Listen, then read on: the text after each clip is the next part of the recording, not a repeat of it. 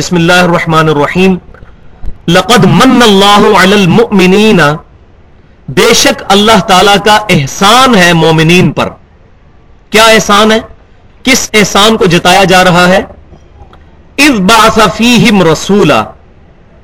کہ اس نے ان میں مبوس کیا ہے رسول صلی اللہ علیہ وسلم کو. من انفسہم. ان کی اپنی جانوں میں سے. یعنی آپ صلی اللہ علیہ وسلم کی جو بیست ہوئی ہے عرب کے اندر، تو عرب کے اپنے لوگوں میں سے ہوئی ہے۔ تاکہ جب آپ صلی اللہ علیہ وسلم گفتگو فرمائیں، تو آپ صلی اللہ علیہ وسلم اور ان لوگوں کے درمیان کوئی کمیونیکیشن گیپ نہ آئے۔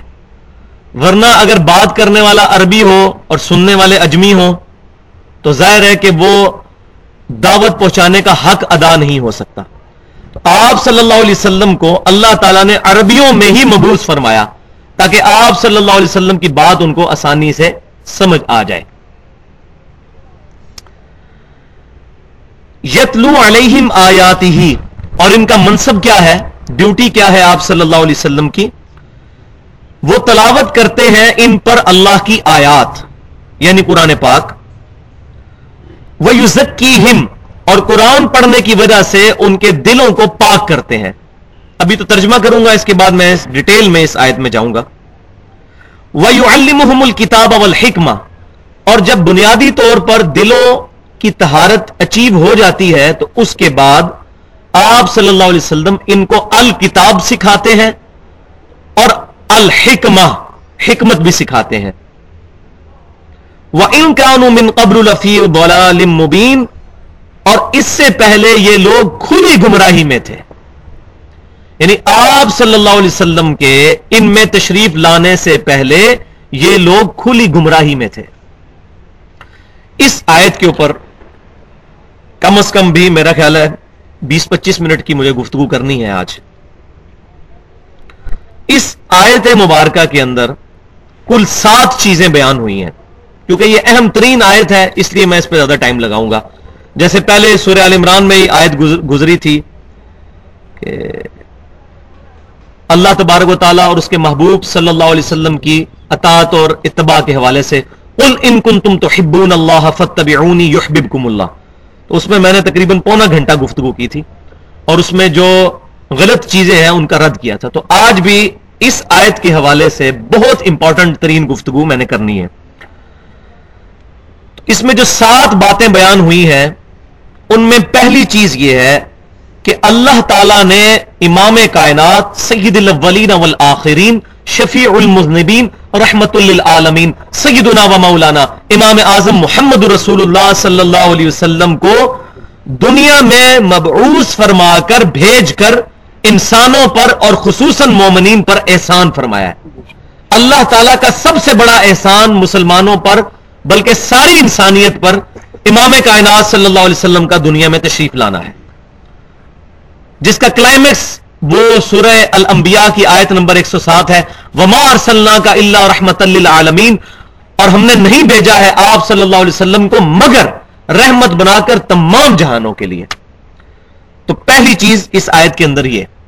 دوسری چیز کہ آپ صلی اللہ علیہ وسلم عرب کے لوگوں میں ہی پیدا ہوئے۔ آپ کی بھی مدر ٹنگ جو تھی وہ عربی تھی۔ آپ صلی اللہ علیہ وسلم اور آپ کے جو آڈینس تھے، ان کے درمیان کمیونیکیشن کا کوئی گیپ نہیں تھا عربی زبان کی وجہ سے۔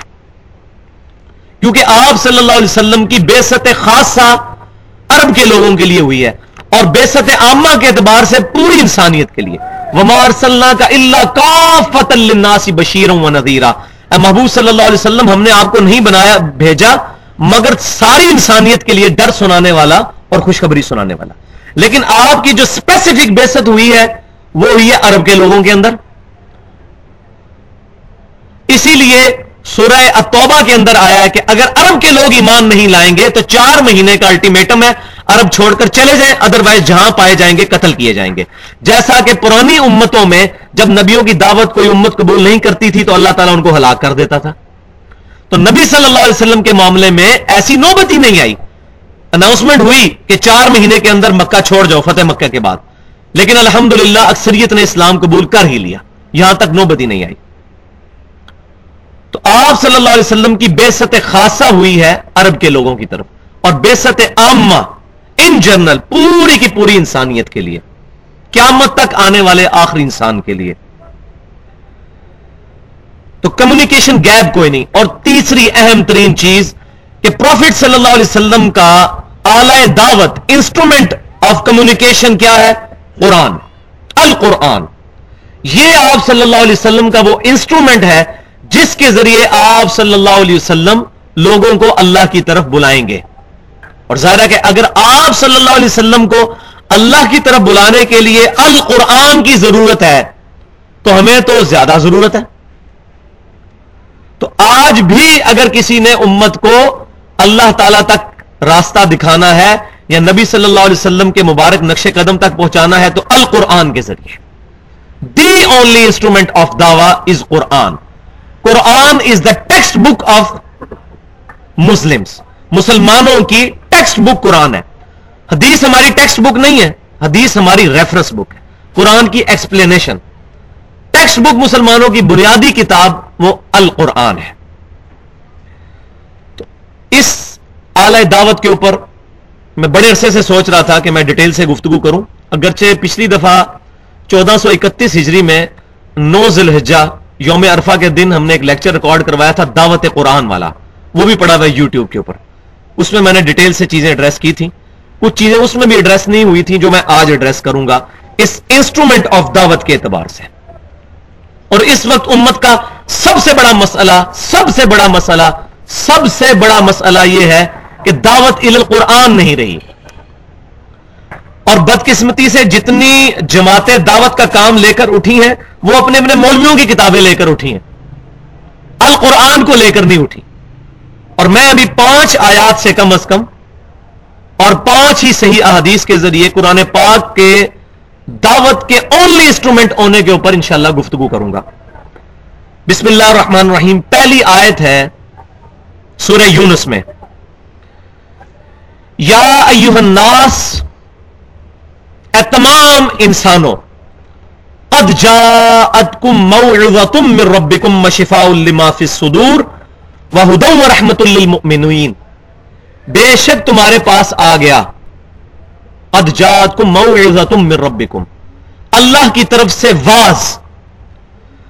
و شفا فی الصدور۔ اور تمہارے دلوں کی بیماریوں کی شفا ہے اس کے اندر۔ دل کی بیماری سے مراد یہ ہارٹ اٹیک نہیں۔ دل کی بیماری سے مراد سب سے بڑا بیماری جو ہے، اس پوری انسانیت کو وہ شرک کی بیماری ہے۔ شرک is the most sensitive issue in the sight of Allah تو یہ دل کی بیماریوں کا علاج ہے۔ اور دوسری بڑی بیماری دنیا پرستی۔ تو یہ دلوں کی بیماریوں کا علاج ہے۔ وہ ہدو رحمت المؤمنین اور ہدایت ہے اور رحمت ہے مومنین کے لیے۔ لیکن مومنین کا ذکر اینڈ پر آیا ہے۔ یہ تمام سٹیجز گزارنے کے بعد رحمت خاصہ ہے قرآن پاک مومنین کے لیے۔ دوسری آیت سورت الانام کے اندر۔ بسم اللہ الرحمن الرحیم۔ وَأُوحِيَ الْقُرْآنِ لِأُنذِرَكُمْ بِهِ وَمَنْ بَلَغْ۔ اے محبوب صلی اللہ علیہ وسلم آپ فرما دیجیے کہ مجھے قرآن اللہ نے اس لیے وہی کیا ہے کہ اس قرآن کے ذریعے میں تمہیں بھی تبلیغ کر دوں، جس تک یہ قرآن پہنچ جائے وہ قرآن کے ذریعے تبلیغ کرے اور اس پر عمل کرے۔ اس سے بھی پتا چل گیا کہ قرآن پاک is the only instrument of دعوت۔ دعوت کا واحد آلہ کار قرآن ہے۔ تیسری آیت، نبی صلی اللہ علیہ وسلم کو کیٹاگوریکل حکم ہوا ہے سورہ قاف میں۔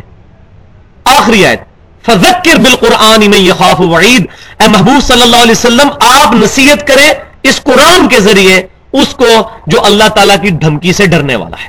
فذکر بالقرآن میں یخاف وعید۔ قرآن کے ذریعے تبلیغ کریں آپ۔ چوتھی آیت سورہ الفرقان میں۔ بسم اللہ الرحمن الرحیم۔ فلا تطع الكافرین۔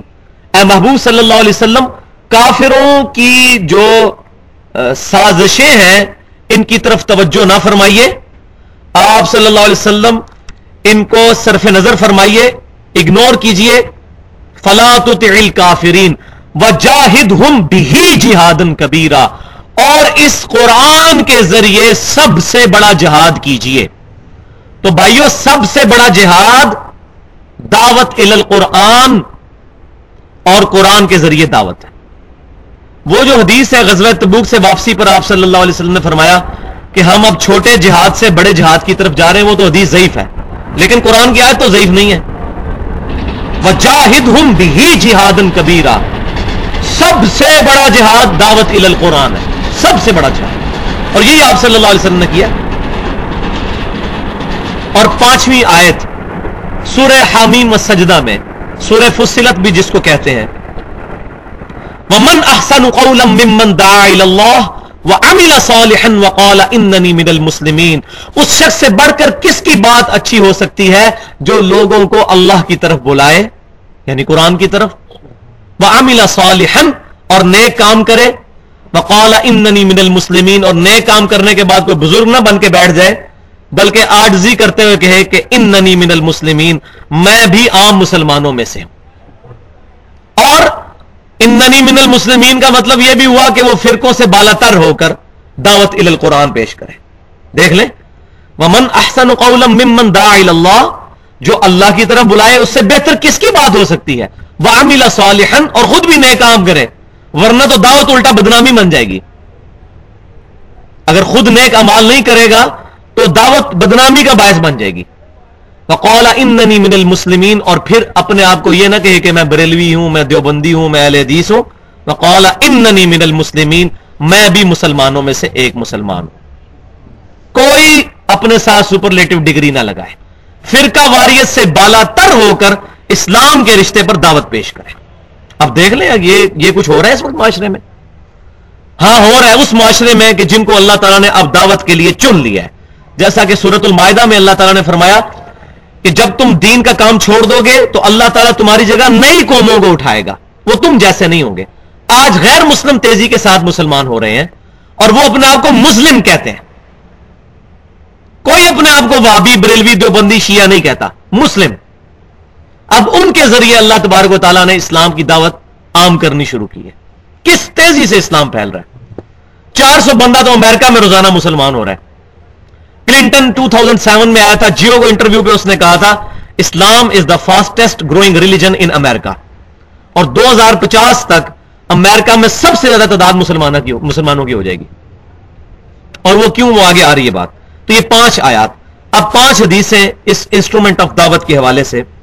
پہلی حدیث جو میری فیوریٹ ترین حدیث ہے ایور قرآن پاک کی شان میں، جو ہم نے اپنے منج پہ بھی لکھ کے لگائی ہوئی ہے۔ غدیر خون کی حدیث۔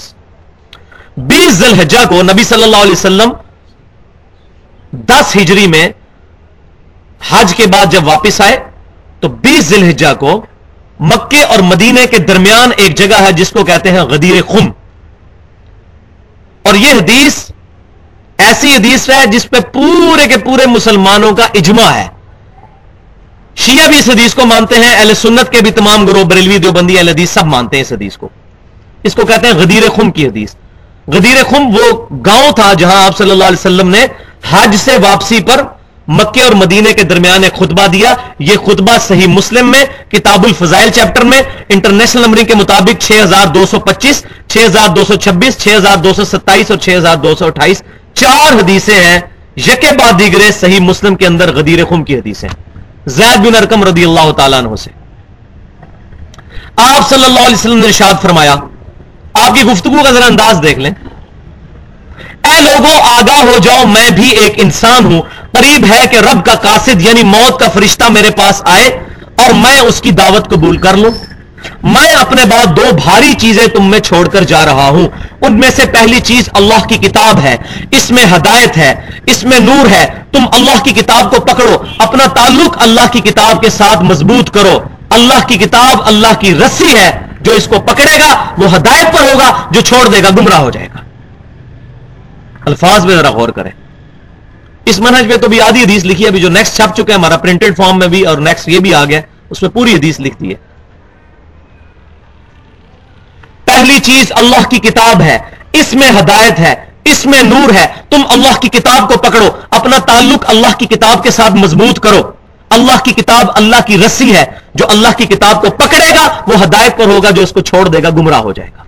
ولی آدب اللہ تعالی اور دوسری چیز میرے اہل بیت ہے میں اپنے اہل بیت کے معاملے میں تمہیں اللہ سے ڈراتا ہوں، میں اپنے اہل بیت کے معاملے میں تمہیں اللہ سے ڈراتا ہوں۔ کیونکہ نبی صلی اللہ علیہ وسلم کو یہ غیبی خبر دے دی گئی تھی کہ آپ کی امت، آپ کی وفات کے بعد آپ کے اہل بیت کے ساتھ برا سلوک کرے گی۔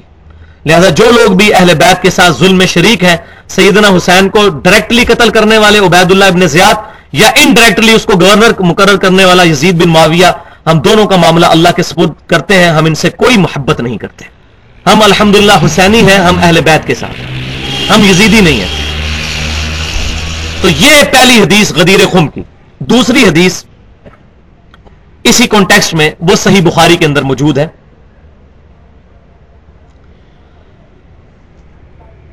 عبداللہ بن ابی اوفا رضی اللہ تعالیٰ عنہ۔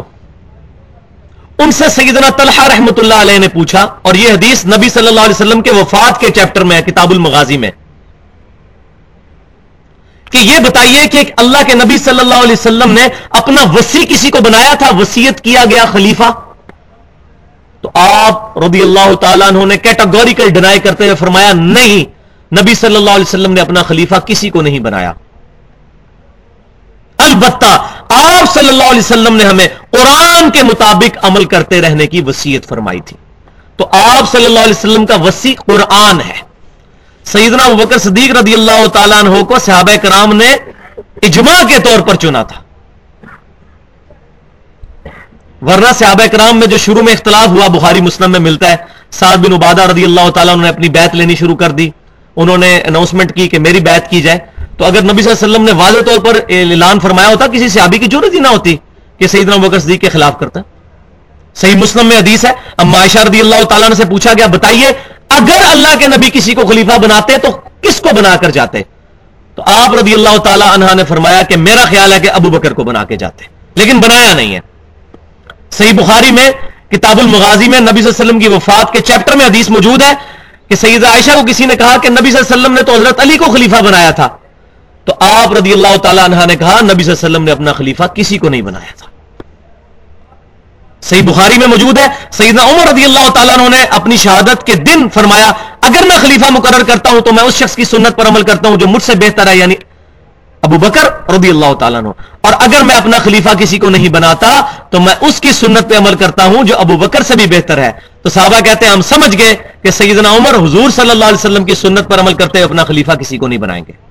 یہ تینوں حدیثیں میں نے اس لیے بتائی کہ عمر اہل سنت میں بھی بعض لوگوں کو یہ باتیں نہیں پتا تو ان کے پیٹ میں درد شروع ہو جاتی ہے کہ یہ اس نے کیا کہہ دیا کہ سیدنا بکر صدیق رضی اللہ تعالیٰ عنہ کو نبی نے خلیفہ نہیں بنایا؟ تو نہیں بنایا بھائی۔ نمازیں پڑھانا اس چیز کی دلیل نہیں ہے۔ صحیح بخاری میں اگر یہ حدیث ہے کہ حضور کے بیماری کے ایام میں سیدنا بکر نے نمازیں پڑھائی تو مسند امام احمد اور جامعہ ترمزی میں یہ حدیث ہے کہ نبی صلی اللہ علیہ وسلم نے فرمایا، علی کو کہو نماز پڑھائے، علی کے علاوہ سارے دروازے بند کر دو۔ تو حضور کی بیماری کے دنوں میں سیدنا علی نے بھی نمازیں پڑھائی ہیں اور سیدنا بکر نے بھی پڑھائی ہیں۔ لہٰذا یہ کوئی ڈائریکٹلی دلیل نہیں ہے ان کو وسیع بنانے کی۔ تو یہ میں نے تھوڑی علمی گفتگو کی اس حوالے سے۔ تو نبی صلی اللہ علیہ وسلم کا وسیع ہے قرآن، القرآن۔ اور یہ لاجیکل ہے۔ پروفٹ صلی اللہ علیہ وسلم معصوم تھے۔ معصوم کا جانشین معصوم ہی ہو سکتا ہے۔ صحابی معصوم تو نہیں ہے۔ اہل سنت کا اجماعی عقیدہ ہے کہ انبیاء کرام کے علاوہ کوئی شخص معصوم نہیں ہے۔ کوئی بھی ہو۔ تو نبی صلی اللہ علیہ وسلم جس کو خلیفہ بنا کے جاتے، اس کے لیے لازمی تھا کہ وہ معصوم ہوتا۔ تو آپ وسلم نے اسی لیے القرآن کو اپنا وسیع بنایا، جو معصوم ہے، جس میں غلطی نہیں انا نحن نزلنا الذکر و انا له لحافظون۔ اس القرآن، الذکر کو ہم نے یاد دہانی کو نازل کیا، ہم اس کی حفاظت فرمانے والے ہیں۔ اور تیسری حدیث بخاری اور مسلم کی متفق علیہ حدیث ہے۔ امام کائنات صلی اللہ علیہ وسلم نے فرمایا فضائل قرآن کے چیپٹر میں کہ تمام نبیوں پر ایمان لانے والے لوگوں کی تعداد ڈپینڈ کرتی ہے اس نبی کو دیے گئے معجزے پر۔ مجھے اللہ تعالیٰ نے سب سے بڑا معجزہ القرآن دیا ہے۔ میں اللہ سے امید کرتا ہوں سب سے زیادہ جنت میں جانے والے امتی میری امت سے ہوں گے کیونکہ میرا معجزہ سب سے بڑا ہے۔ آج سیدنا موسا علیہ السلام کا آسا مجھے مل جائے یا آپ کو مل جائے یا امام کعبہ کو مل جائے وہ سانپ بن سکتا ہے؟ لیکن یہ القرآن صحابہ اکرام کے پاس بھی موجزہ ہمارے پاس بھی موجزہ قیامت تک آنے والے آخری انسان کے ہاتھ میں موجزہ مسلمان نہیں، انسان۔ پلین ٹروتھ میگزین ہے امریکہ کا، جس کے فگرز ہیں کہ گیارہ ستمبر دو ہزار ایک کے بعد نو مہینے میں چالیس ہزار امریکنز نے قرآن کا ترجمہ انگریزی میں پڑھ کے اسلام قبول کیا چھتیس ہزار امریکنز نے نو مہینے میں۔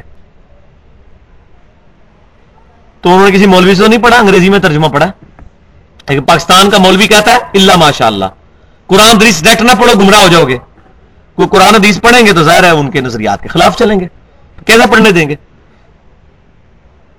ان مولویوں، ان انگریزوں نے کو مولویوں کی تقریریں تو نہیں سنی۔ مولویوں کی تقریریں تو مسلمان نہیں سنتے۔ قرآن کا ترجمہ انگریزی میں پڑھ کے۔ لہذا وہ جو حدیث کہ میرا معجزہ سب سے بڑا ہے، مجھ پہ ایمان لانے والے بھی سب سے زیادہ ہوں گے۔ بخاری اور مسلم کی متفق علیہ حدیث ہے کہ آدھے جنتی نبی صلی اللہ علیہ وسلم کی امت سے ہوں گے۔ آدھے جنتی، کم از کم۔ اس القرآن معجزے کی وجہ سے۔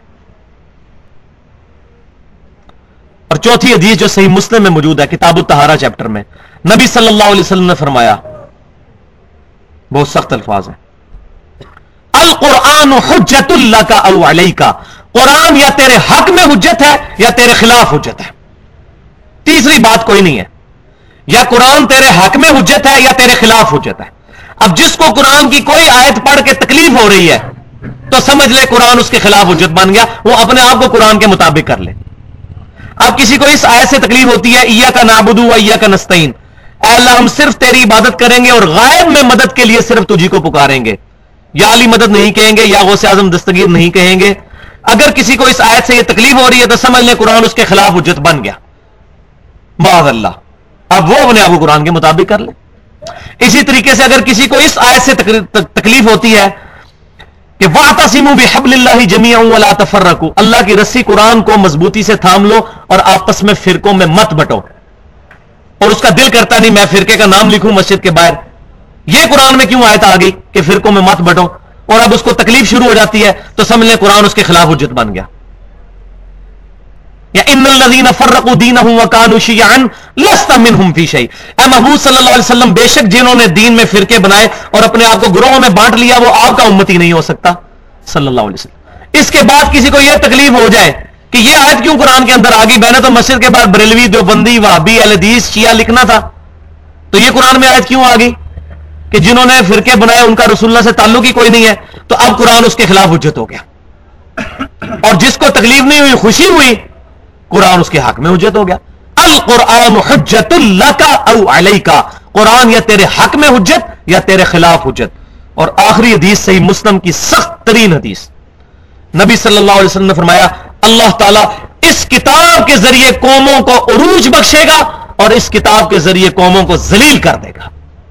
جو اس کتاب کو چھوڑیں گے وہ ذلیل ہوں گے۔ اور اس وقت مسلمانوں کی پریکٹیکل حالت اس قرآن کو چھوڑنے کی وجہ سے۔ کسی نے فضائل مال پکڑا دی ہوئی ہے، کسی نے فضان سنت پکڑا دی ہوئی ہے، کسی نے جناب وہ رحیق المختوم پکڑا دی ہوئی ہے۔ اپنے اپنے مولویوں کی کتابیں بانٹی ہوئی ہیں اب یہ پڑھیں گے اس میں سے درست ہے القرآن پیٹ کے پیچھے۔ اور یہ یاد رکھیں، قیامت والے دن نبی صلی اللہ علیہ وسلم نے شکایت کرنی ہے۔ سورہ الفرقان آیت نمبر تیس، پارہ نمبر انیس، پہلا پیج۔ وقال الرسول، یا رب ان قوم اتخذوا هذا القرآن قرآن محجورا قیامت والے دن نبی صلی اللہ علیہ وسلم شکایت کریں گے کہ اے اللہ، میری قوم نے، میری امت نے قرآن کو پیٹ کے پیچھے ڈال دیا تھا۔ اب جس کی شکایت امام کائنات صلی اللہ علیہ وسلم نے کی، اس کی شفاعت کس نے کرنی ہے؟ یا ربی ان قوم اتخذوا هذا القرآن محجورا اور یہ ماضی کے سیگے کے ساتھ ہے۔ قرآن پاک میں جتنی چیزیں ماضی کے سیگے سے آتی ہیں، مستقبل کی، اس کا مطلب ہوتا ہے ڈیفینیٹ سمجھو یہ ہو چکا۔ یہ مانا اس کا۔ ماضی کے سیگے کے ساتھ ہے۔ کہ رسول اللہ علیہ وسلم نے شکایت کی کہ اللہ میری قوم نے قرآن کو پیٹ کے پیچھے ڈال دیا تھا۔ یہ اے ترجمہ لفظی یہ ہے۔ لیکن قیامت کا نقشہ کھینچا ہے کہ سمجھو یہ ہو چکا۔ جس طرح ماضی کا ڈیفینیٹ ہوتا ہے کہ یہ ہو چکا، تو سمجھو مستقبل میں بھی یہ ہو چکا کہ رسول اللہ صلی اللہ علیہ وسلم شکایت لگائیں گی بولے آزب اللہ تعالی۔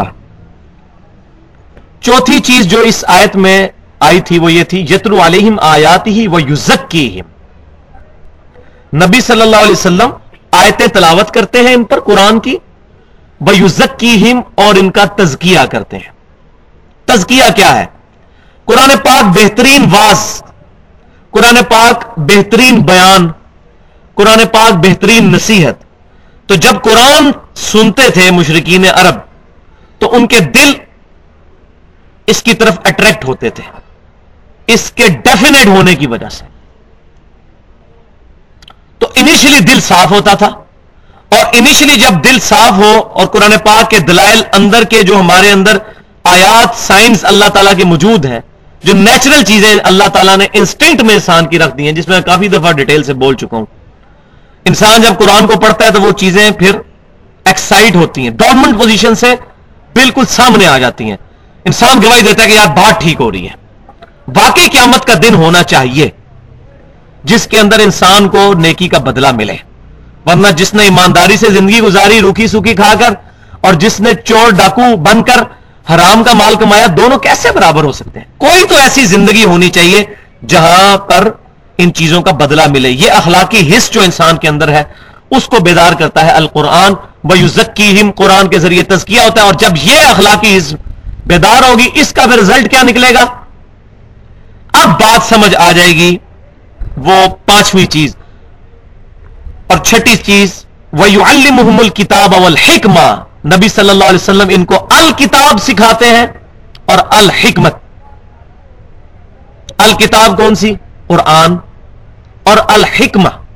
اس سے بھی اولین مراد قرآن ہی ہے۔ اس کی وجہ یہ ہے کہ اللہ تبارک و تعالی نے سورہ بنی اسرائیل کے اندر جہاں پر ٹین کمانڈمنٹس آتی ہیں، آیت نمبر تیئیس سے لے کر انتالیس تک۔ اس کا جب اینڈ ہوتا ہے تو اس میں اللہ تبارک و تعالی نے نبی صلی اللہ علیہ وسلم کو مخاطب کر کے ارشاد فرمایا۔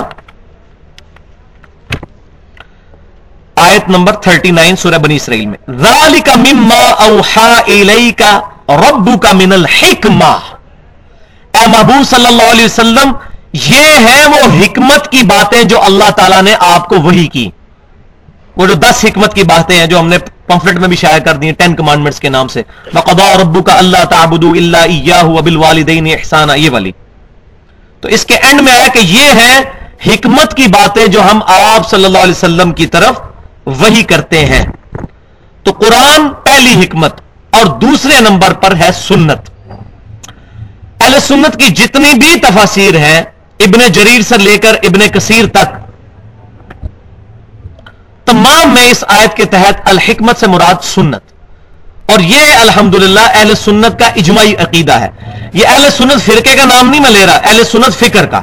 اہل سنت اگر کسی نے فرقہ بنایا ہوا نا، تو وہ بھی اس آیت میں داخل ہے رسول اللہ علیہ وسلم کا امتی نہیں ہے۔ اہل سنت فکر۔ مسلمان، اہل سنت فکر۔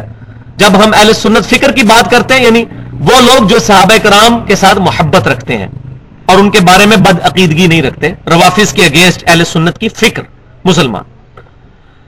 تو ان کا یہ اجماعی عقیدہ ہے کہ الحکمت سے مراد سنت بھی ہے۔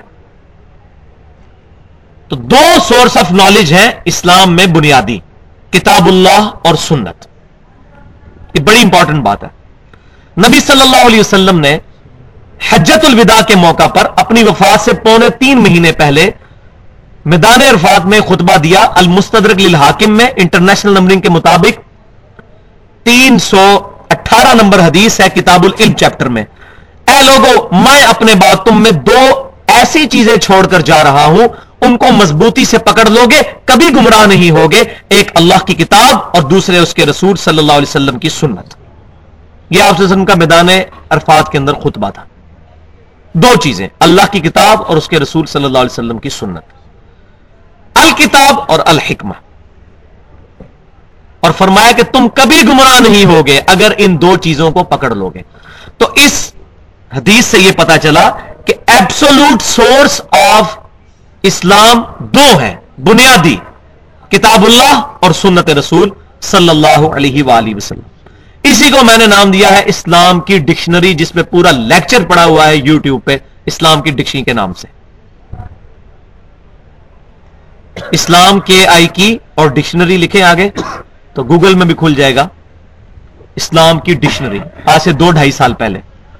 تو انگریزی میں محاورہ بولا جاتا ہے، ڈکشنری از آلویز اتارٹی ہمیشا ڈکشنری اتارٹی ہوتی ہے۔ بٹ کے spelling B U T but ہے یا بی اے ٹی بٹ ہے یا بی او ٹی بٹ ہے، یہ ڈکشنری فیصلہ کرے گی۔ کوئی پی ایچ ڈی نہیں فیصلہ کرے گا۔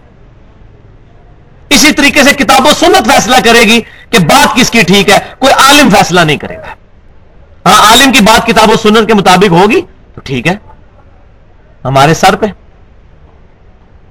اگر کتاب و سنت کے خلاف ہوگی، پھر ایکسپٹ نہیں کی جائے گی۔ تو اسلام کی ڈکشنری الکتاب اور الحکمہ قرآن اور سنت ہے۔ اور فرمایا، کبھی گمراہ نہیں ہوگے۔ اب مزے کی بات سنیں، جن کو نیند آ رہی ہے، اپنی آنکھیں کھول لیں۔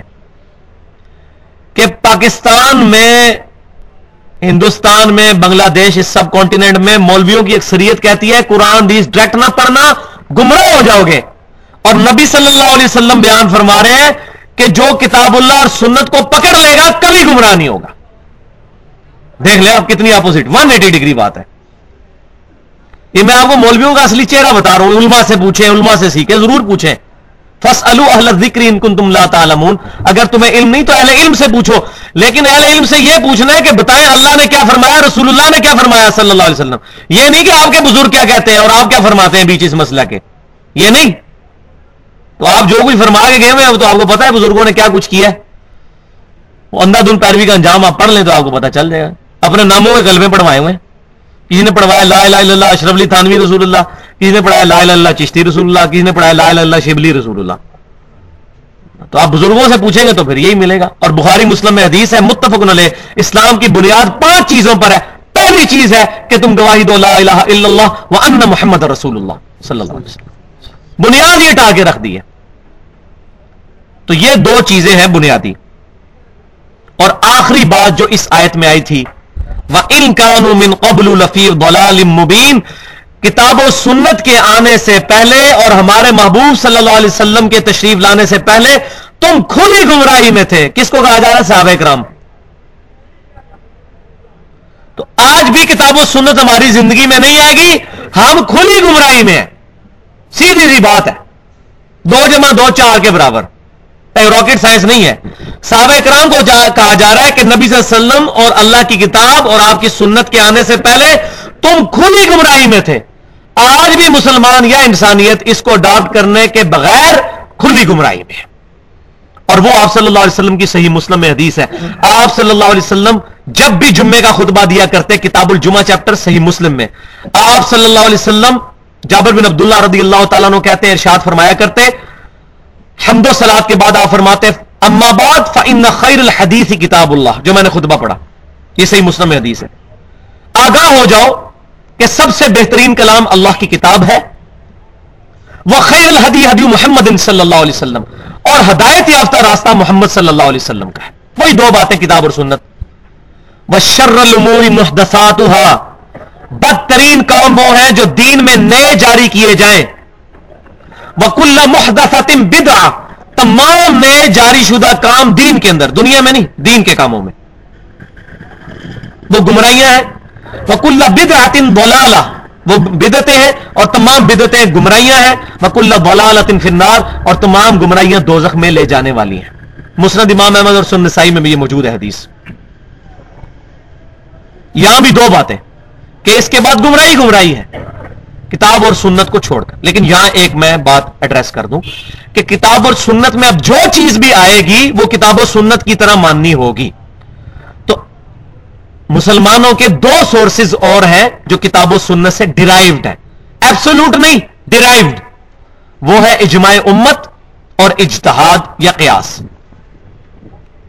بنیادی چیزیں دو ہی ہیں اور اس سے ریلیٹو ڈرائیوڈ چیزیں دو اور ہیں، جو ہم نے منش پہ لکھ بھی دی اور وہ المصنف ابن ابی شہبہ میں انٹرنیشنل نمبرنگ کے مطابق بائیس ہزار نو سو نبے نمبر اثر سیدنا عمر رضی اللہ تعالیٰ عنہ کا کال ہے کہ جب بھی کوئی مسئلہ آئے، پہلے کتاب اللہ میں دیکھو اس میں نہ ملے، پھر رسول اللہ کی سنت میں دیکھو، صلی اللہ علیہ وسلم سنت میں نہ ملے، پھر امت کا اجماع دیکھو۔ کہ متفقہ طور پر امت نے کس چیز کو ایکسپٹ کیا؟ اجماع کی بڑی بڑی مثالیں، سیدنا بکر صدیق کی خلافت، قرآن پاک کو کتابی شکل میں لانا، قرآن پاک کو غیر مخلوق ماننا، یہ بڑے بڑے اجماعی فیصلے۔ اور ابھی چودہویں صدی میں بہت بڑا اجماع ہوا ہے کہ غلامت قادیانی کو ماننے والے دونوں گروپ، لاہوری بھی اور قادیانی بھی اسلام سے خارج ہے اس میں پوری امت کا اجماع ہوا ہے۔ اجماع کیا مت تک جاری رہے گا۔ تو کتاب اور سنت میں نہ ملے، اجماع میں تلاش کرو اور اجماع میں نہ ملے تو پھر قیاس یا اجتہاد کر لو۔ اب اہل سنت اور اہل بدت کا اختلاف شروع ہو جاتا ہے یہاں سے چوتھی چیز پہ، اجتہاد پہ۔ اہل بدت یہ کہتے ہیں کہ ہمارا جو بزرگ اشتہاد کر گیا، ہم نے قرآن حدیث کوئی نہیں پڑھنی، بس بزرگوں نے جو فرما دیا وہی ماننا ہے۔ جبکہ اہل سنت کی فکر یہ ہے کہ پہلے قرآن، پھر سنت، پھر اجماع، پھر اجتہاد۔ الٹی گنگا نہیں بہانی۔ کتاب سنت اجماع کے خلاف جو چیز آئے گی، وہ کسی بھی بزرگ کا کال ہوگا، اس کو چھوڑ دیا جائے گا۔ جیسا کہ امام منیفا رحمۃ اللہ علیہ، امام شافی رحمۃ اللہ علیہ، امام مالک رحمۃ اللہ علیہ، امام احمد بن حمبر رحمۃ اللہ علیہ، امام جعفر صادق رحمۃ اللہ علیہ، بڑے بڑے آئمہ نے فرمایا، ہماری کوئی بات بھی کتاب و سنت کے خلاف ہو، اس کو دیوار پہ مار دو۔ تو ایبسولوٹ کتاب اور سنت اور ڈرائیو دو چیزیں اجماع امت اور اجتہاد۔ اور یہ کال جو سیدنا عمر کا ہے، صحیح صنعت کے ساتھ سنن دارمی کے مقدمے میں بھی موجود ہے۔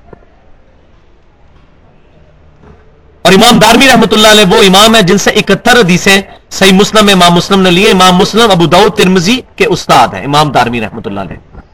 لیکن اس میں ضعیف حدیث بھی موجود ہے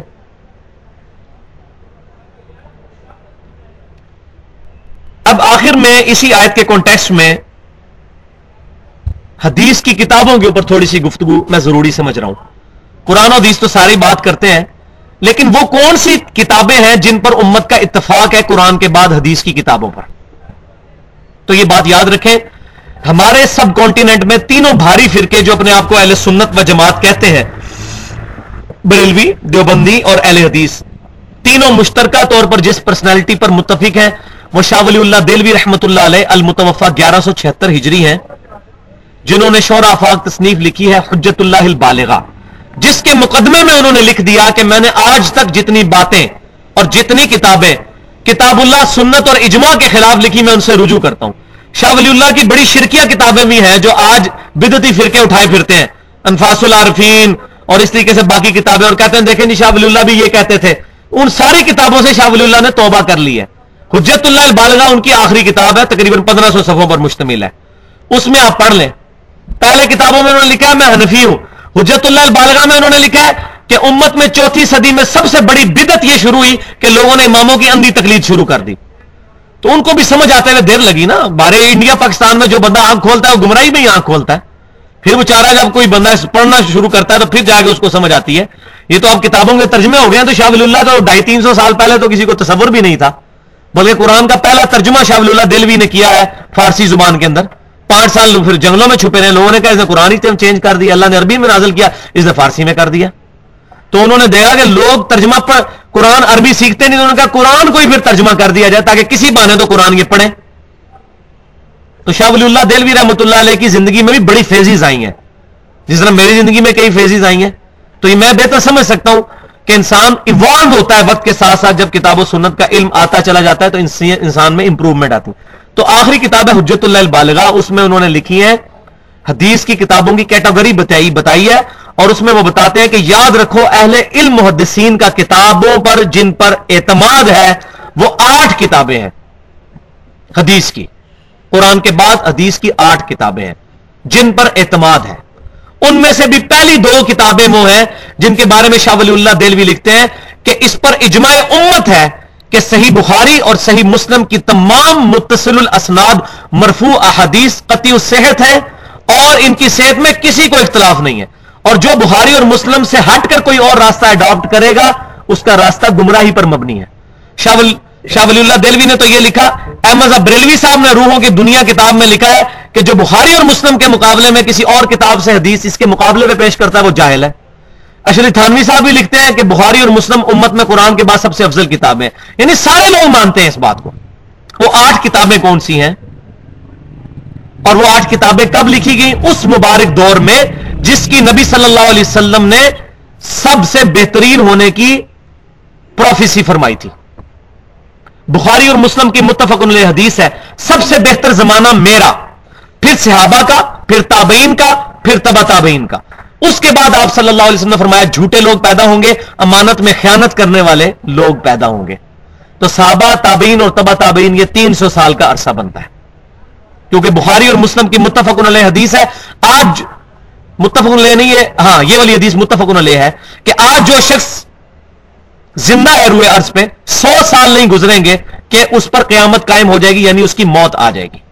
اس پہ عبداللہ بن عمر کے کامنٹس ہیں صحیح مسلم کے اندر کہ آپ صلی اللہ علیہ وسلم نے یہ فرما دیا تھا کہ صحابہ کرام کا کرن کرن کہتے ہیں عربی میں زمانے کو، سو سال کے اندر ختم ہو جائے گا۔ اور واقعی حضور صلی اللہ علیہ وسلم کی وفات ہوئی گیارہ ہجری میں، تو آپ سے تقریباً سو سال کے بعد ایک سو دس ہجری میں ابو توفیل عامر بن واسلہ رضی اللہ تعالیٰ نو آخری صحابی فوت ہوئے۔ ہیں تین ہجری میں پیدا ہوئے تھے اور ایک سو دس ہجری میں فوت ہوئے۔ تو پہلے سو سال میں صحابہ سارے فوت ہو گئے، اگلے سو سال میں تابعین، اس سے اگلے سو سال میں تبا تابعین۔ پہلے تین سو سال کے اندر یہ مبارک ترین مسلمانوں کا اور دنیاوی اعتبار سے بھی عروج کا دور تھا۔ مسلمانوں کا بھی، اسلام کا بھی۔ اس کے بعد اسلام کا تو ڈاؤن فال شروع ہو گیا، لیکن مسلمانوں کا عروج ہزار سال تک چلا۔ یعنی دنیاوی طور پہ ان کو فتوحات ہوئی، لیکن اسلام تو نیچے ہی آیا۔ مسلمان پھیلتے چلے گئے، بڑی بڑی سلطنتیں قائم ہو گئی تو تین سو سال۔